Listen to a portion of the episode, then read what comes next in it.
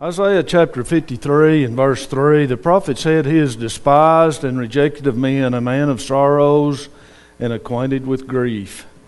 And we hid, as it were, our faces from him. He was despised, and we esteemed him not. I want to talk about grief this morning. Don't consider myself to be an authority on the subject, but I wanted to start here in Isaiah 53 because it expresses the idea that Jesus is an authority on the subject. And so, what I want to do today is look at what Scripture has to say about the subject in, in hopes of helping us all. You know, grief and considering grief and sorrow is not the happiest topic I've ever studied. But I think it probably has as broad an application as anything that we can talk about because the truth and the reality is every one of us most likely are at some stage of grief in our life at any given point in time. And I think it's important that we talk about these things and that we think about these things other than at funerals. Because if we can prepare for the difficulties that will come in life, I believe it will help us when they do come. First thing I want to remember is where grief came from and who's to blame for grief. We're familiar with these verses in Genesis chapter 3 as God read the sentence to Adam and Eve after they had sinned. And he said unto the woman, I will greatly multiply thy sorrow and thy conception. In sorrow thou shalt bring forth children, and thy desire shall be to thy husband, and he shall rule over thee. And unto Adam he said, Because thou hast hearkened unto the voice of thy wife, and hast eaten of the tree of which I commanded thee, saying, Thou shalt not eat of it, cursed is the ground for thy sake, in sorrow shalt thou eat of it all the days of thy life. And so, this is the beginning of grief. This is the beginning of sorrow. Prior to sin, there was no sorrow, there was no grieving. But now we're all subject to it because of sin. And ultimately, I want us to remember that it's the devil who's at fault. And he's the one we're at battle with. At battle with. I want to spend the next part of our study thinking and talking about some different things that, that cause grief in our life. I didn't know what order to go with on these, so I just kind of went through Scripture and went with the order I found these things. The first one I want to talk about is a foolish child and how that causes a parent grief. Proverbs chapter 17, verse 21, the Bible says, He that begetteth a fool doeth it to his sorrow, and the father of a fool hath no joy. Children are a great blessing to us. But when they hurt and when they suffer, we suffer and we hurt and we're grieved. And it doesn't matter, folks, if their suffering is physical, mental, emotional, or spiritual. It grieves us.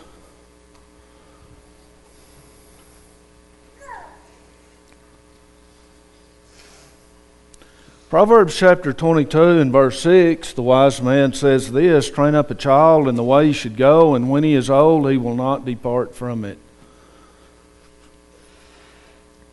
I hope we remember that this is a general truth, because if we don't remember that fact, we become very arrogant in our parenting. And what I mean by that is if we decide, based on what Solomon says here, that if we will parent correctly, then we will insulate our children from ever having a problem in their life. And that's not the way it works, is it?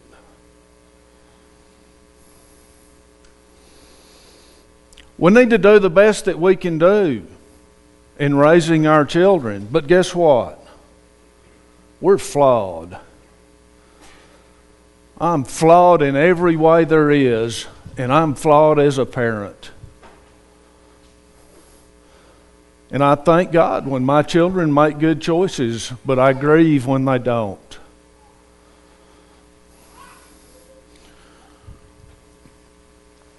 You know, we need to set a good example to our children. We need to teach our children to love the truth. We need to teach our children when they make a mistake that they own that mistake and they confess that sin. And if we don't do those, folks, we cannot expect our children to do those things.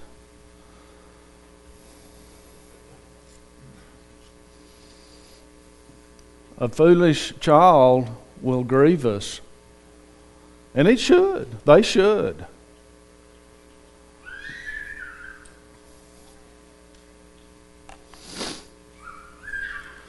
In Matthew chapter 19, in verse 22, in the exchange with what we refer to as the rich young ruler, Jesus says here in verse 22, or the Bible says, But when the young man heard that saying, he went away sorrowful for he had great possessions.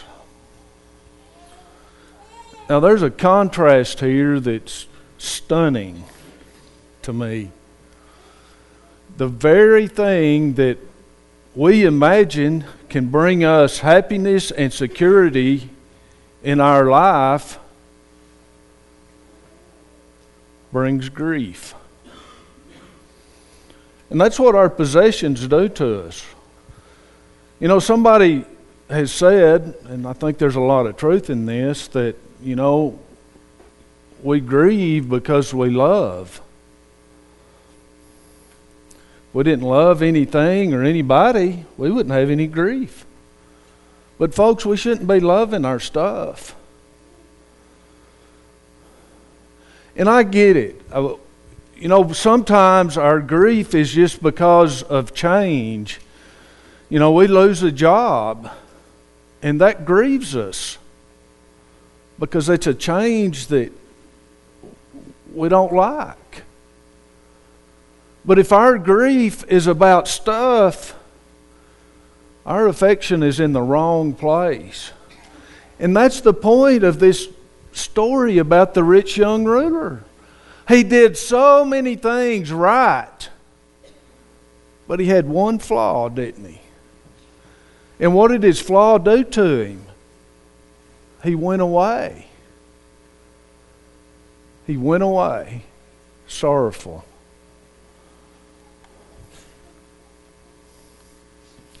First Timothy 6 and verse 10, the apostle says, For the love of money is the root of all evil, which while some coveted after it, they have erred from the faith and pierced themselves through with many sorrows. And we see it time and time again, don't we?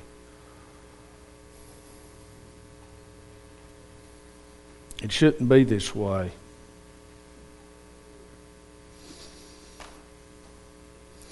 You know, we've been, or I've been thinking a lot about persecution recently because our Indian brothers were in the country and they talked a lot about their changing situation and the fact that it seems in that country that the persecution is ratcheting upward. And it's something that I think we dread, but I think we see it coming in this country. But you know, the Bible is real clear about persecution. The Bible says we're blessed when we suffer for our righteousness. It's a blessing to us. Well, it's hard to feel that blessing. But what I want to talk about in the context of grief is that God knows this is difficult for us. And that's pointed out here in Exodus 3 and verse 7. And the Lord said, I have surely seen the affliction of my people which are in Egypt, and have heard their cry by reason of their taskmasters, for I know their sorrows. So when we suffer for our righteousness' sake, when we suffer for the Lord, God knows our sorrow. He knows that that's not what we desire, that's not what we want.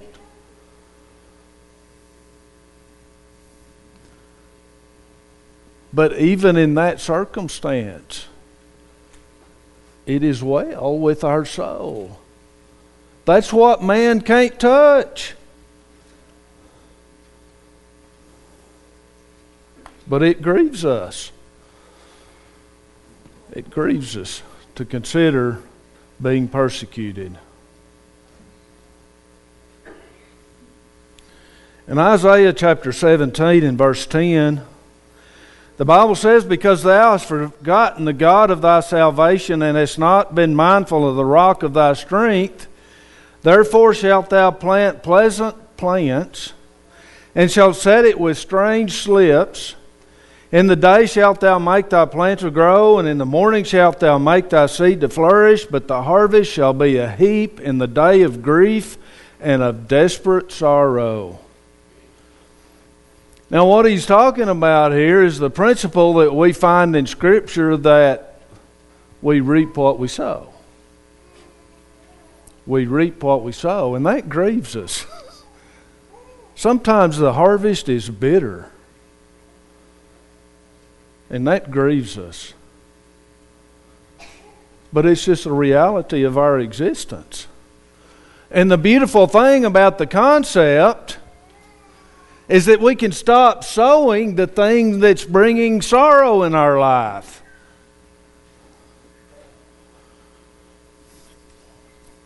You know, in the illustration here that Isaiah uses, this person does everything right except one thing. In the growing of his plants, he does everything right except one thing. He forgot God he forgot God. And so his harvest was bitter. Don't forget God. And don't forget, in a spiritual sense, that we reap what we sow.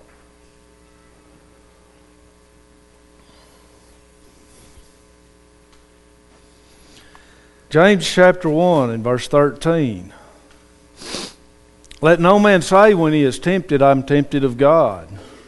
For God cannot be tempted with evil, neither tempteth he any man, but every man is tempted when he's drawn away of his own lust and enticed. And I just want to tell you, folks, my lust grieves me. It grieves me. At this point in my life, I imagine that I ought to be at a place where the devil couldn't find anything to tempt me with. But guess what? It's still there.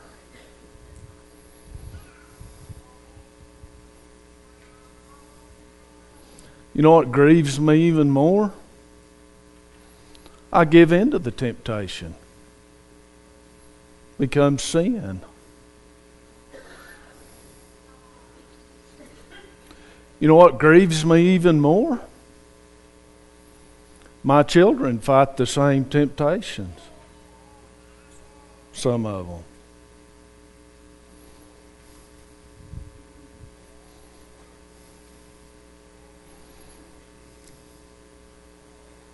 Psalms chapter 31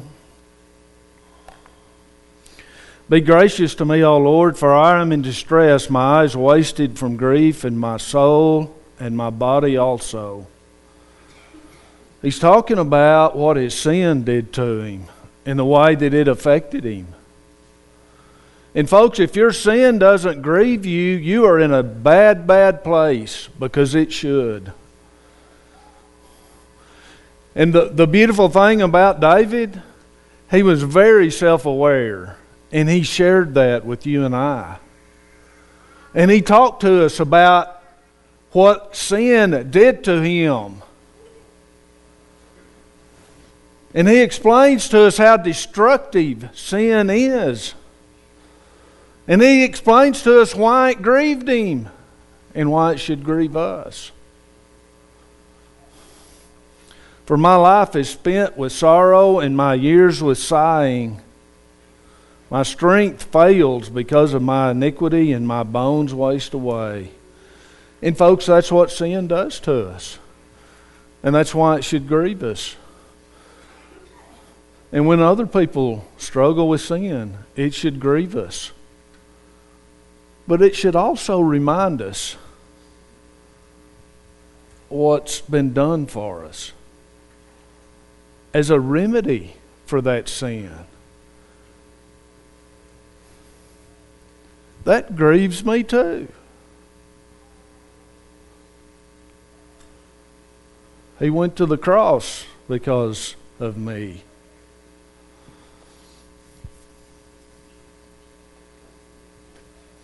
But remember what godly sorrow does? Produces repentance leading to salvation not to be regretted. Our sorrow is a wonderful thing if we use it to motivate us to go to a better place. And that's what it should do. But notice the sorrow of the world produces death.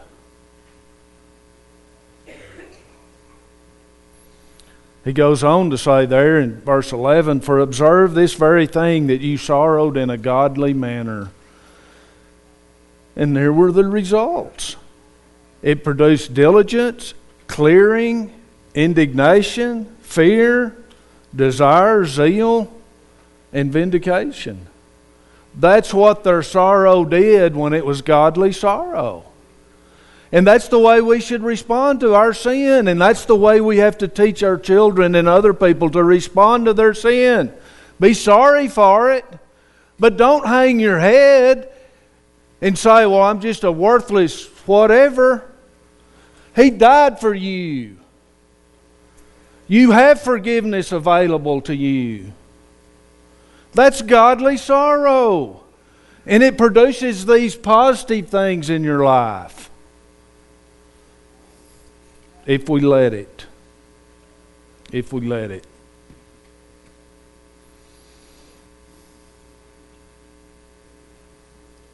Separation. I suppose when we think about grief, the first thing that comes to our mind is, is the grief of death and that separation that death brings. And it's profound. It's a profound grief because death seems like such a permanent thing. And it is from a fleshly perspective. It is. Acts 20 and verse 38, as Paul was leaving these folks, he tells them, he says, I, I'm not going to see you anymore. And he knew what he was talking about. And they knew he knew what he was talking about. And it made them sad. Sorrowing most of all for the words which he spake that they should see his face no more. And they accompanied him unto the ship goodbye from a fleshly perspective is hard.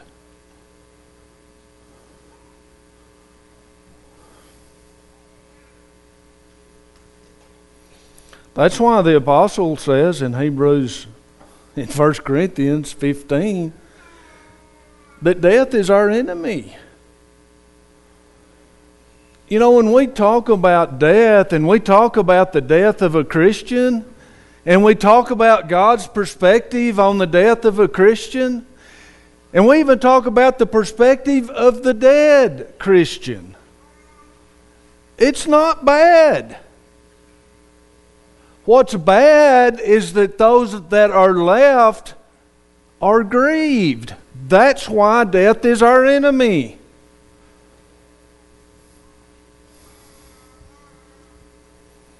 it grieves us. It's a separation.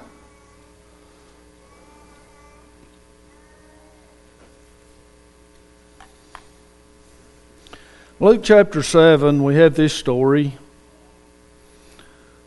And when he came nigh to the gate of the city, behold, there was a dead man carried out, the only son of his mother.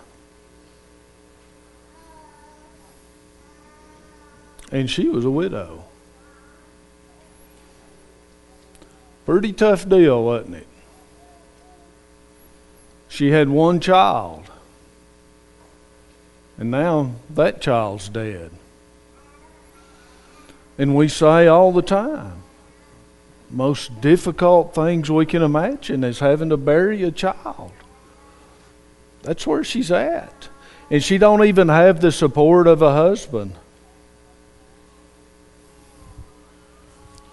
It's a separation.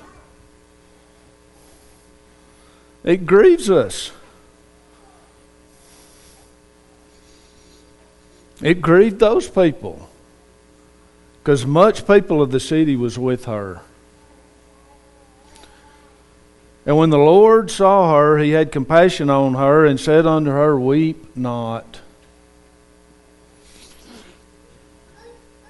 We know the Lord has a different perspective on death, didn't he?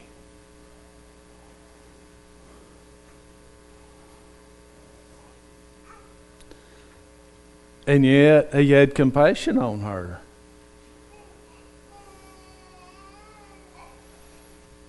But he came and touched the bier, and they that bare him stood still. And he said, Young man, I say unto thee, arise. And he that was dead sat up and began to speak, and he delivered him to his mother.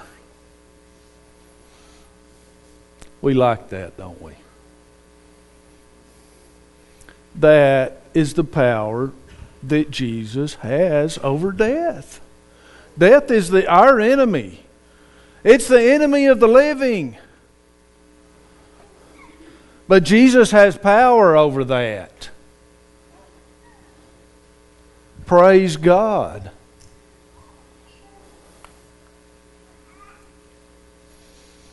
First Thessalonians 4 in verse 13, but we do not want you to be uninformed brothers, about those who are asleep, that you may not grieve as others do who have no hope. We have hope, folks. And this separation that seems so permanent is not. Because Jesus has power over death.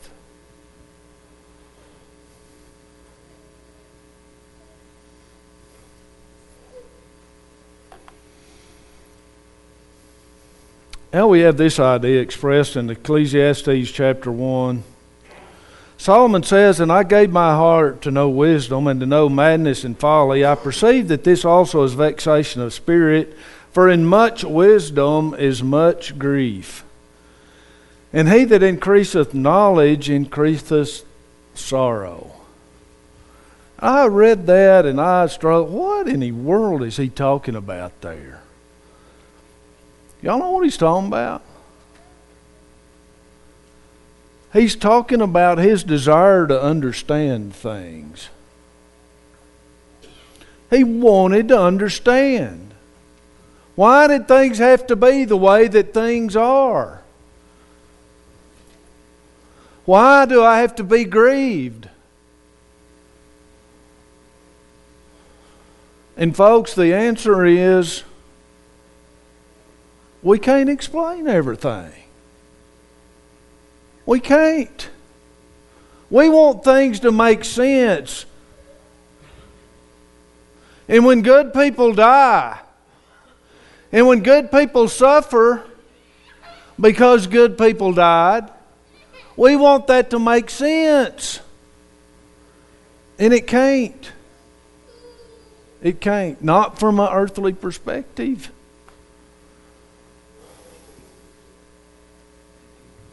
And the more we hunt, the more sorrow we're going to find. That's what Solomon is trying to teach us. Because he asked this question, or makes this statement I, the preacher, was king over Israel in Jerusalem. He was the top of the heap. And I gave my heart to seek and search out by wisdom concerning all things that are done under heaven. He wanted to know, he wanted to understand. He's going to figure this deal out. And God had promised him wisdom. And so he's going to use that and he's going to explain everything, right?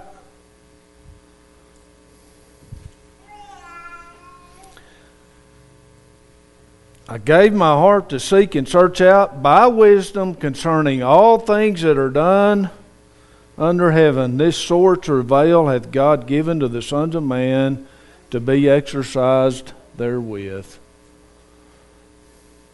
We can't answer everything. And there's things about grief that we'll never be able to explain. I found this from a commentary. Sorrow grows out of getting more knowledge, for knowledge brings with it a realization that many things in the world are hopelessly bent out of shape. We live in a broken world.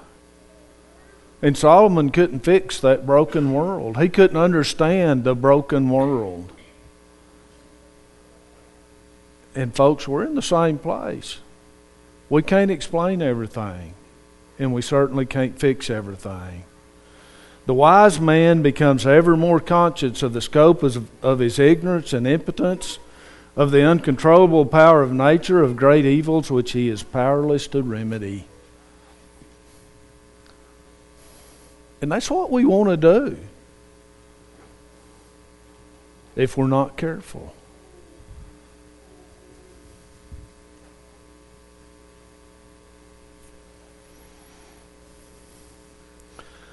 I struggled with whether or not to go through this. I, what I wanted to do is I, what I wanted to do was put scripture with every one of these, and I believe they're based on scriptural principles. But I wanted to talk about some other things, so I didn't get all of that done. But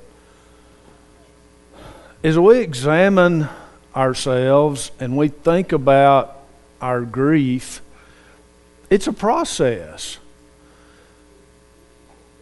And I want to look at some of these. You know, you can find different versions of this. I went with the seven step version because it had a little more detail in it. But when things happen, this is the process that our emotions take us through. And it's not a bad thing. There's not one step in this process that's a bad thing. And it's not a linear thing where we start here and we get here and we're done. It's one step forward and two steps back sometimes. It don't make sense necessarily. But the first thing that happens to us is we enter into this shock. We're surprised. We're shocked that this has happened.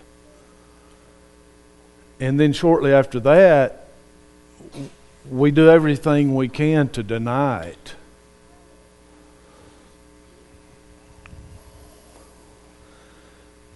And we have folks that have suffered different things in different ways.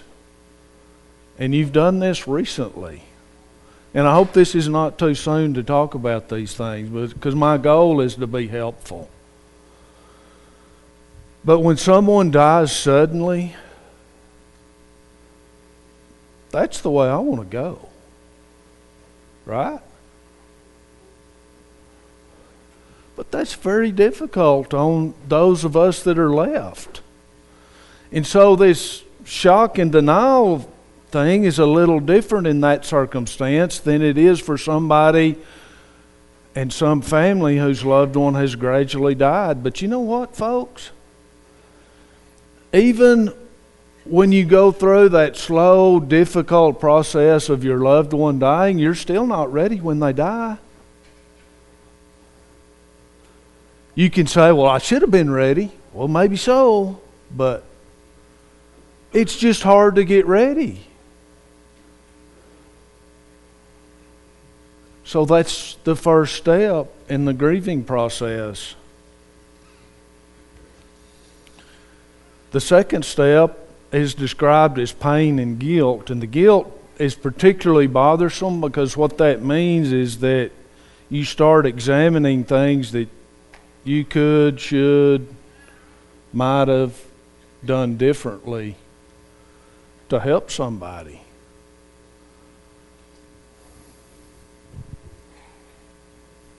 But that's a necessary step, and it's painful.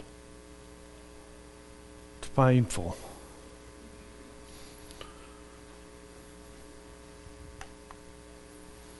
Then you get mad. And that's why I started off where I did in Genesis, because when we get mad, we need to be mad at, we need to lay the blame where it's supposed to be. In the bargaining part of that, I guess it's kind of a personal deal, but some people say, well, you know, God, if if you'll do this, then I'll do that. And it's kind of an irrational thing, but for some people, it's a necessary part of the grieving process.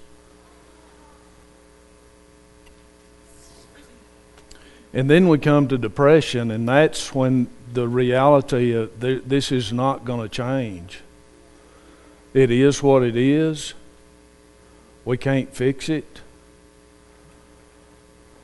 It's just depressing.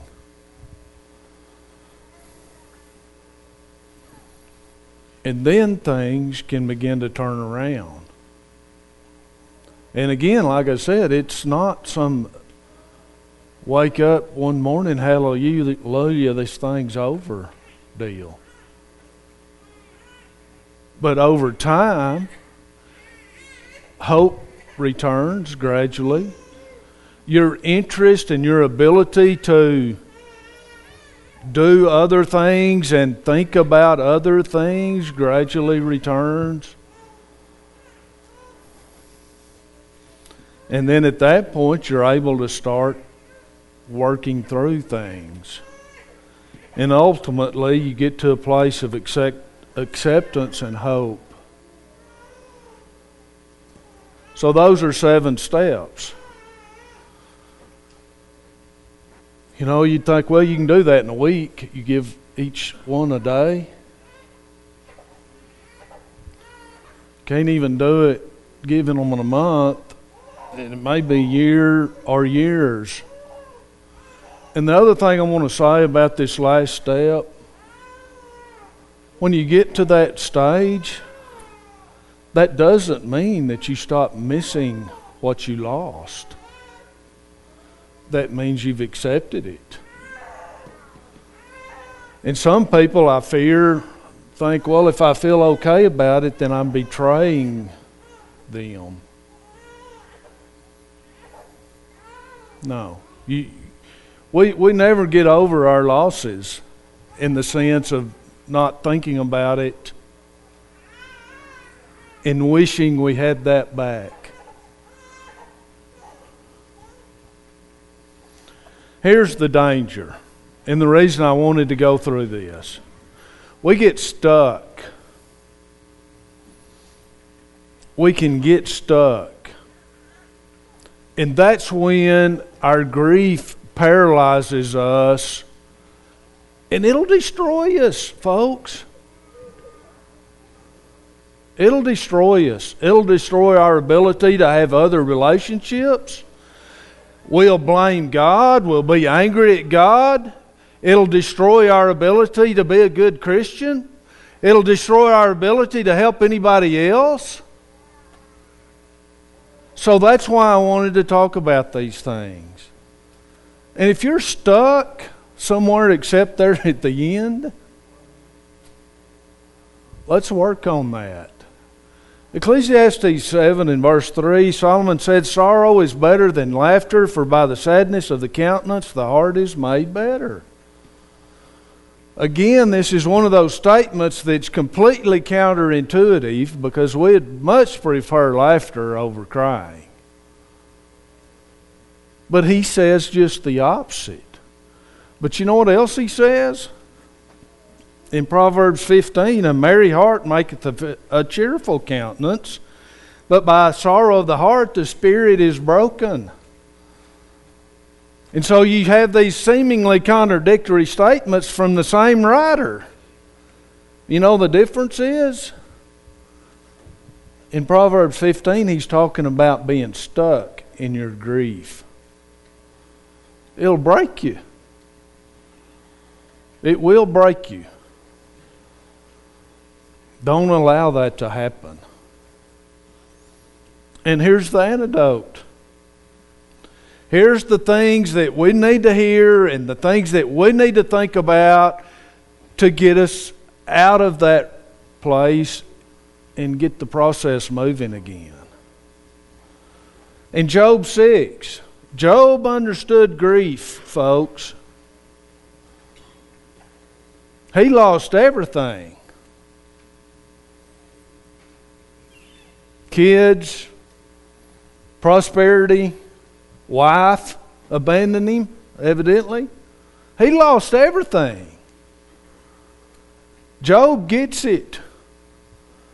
But he didn't just go through that grieving process in a few days. But he says, This would be my comfort. I would even exult in pain unsparing. For I have not denied the words of the Holy One. You've got to hang on to the promises of God. That's what he was talking about. And when you get stuck in your grief,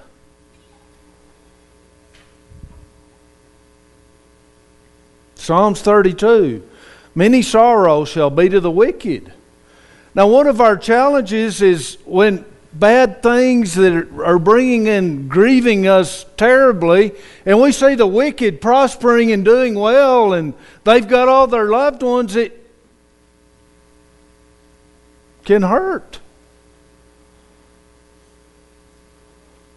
But he that trusteth in the Lord, mercy shall compass him about. There's a blessing in trusting God.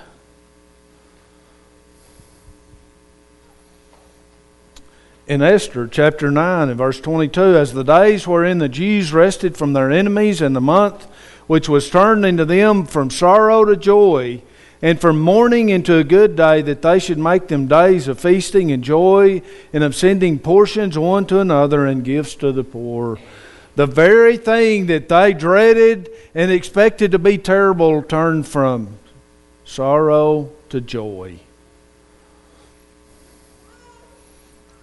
And that's going to happen for us too, if we will hang on to the promises of God.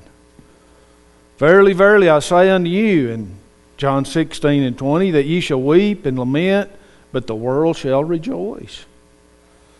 See, there's that contrast I was talking about. And ye shall be sorrowful. But here's the difference your sorrow will be turned to joy.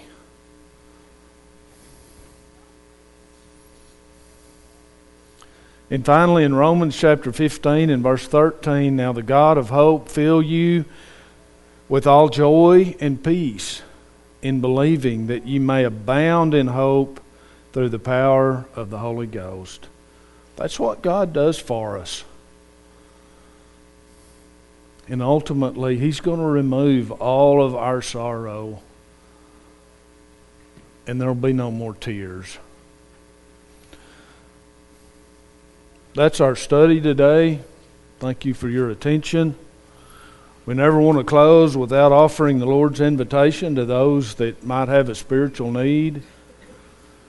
We can help you in some way, would you please come and sit on the front pew as we stand and sing?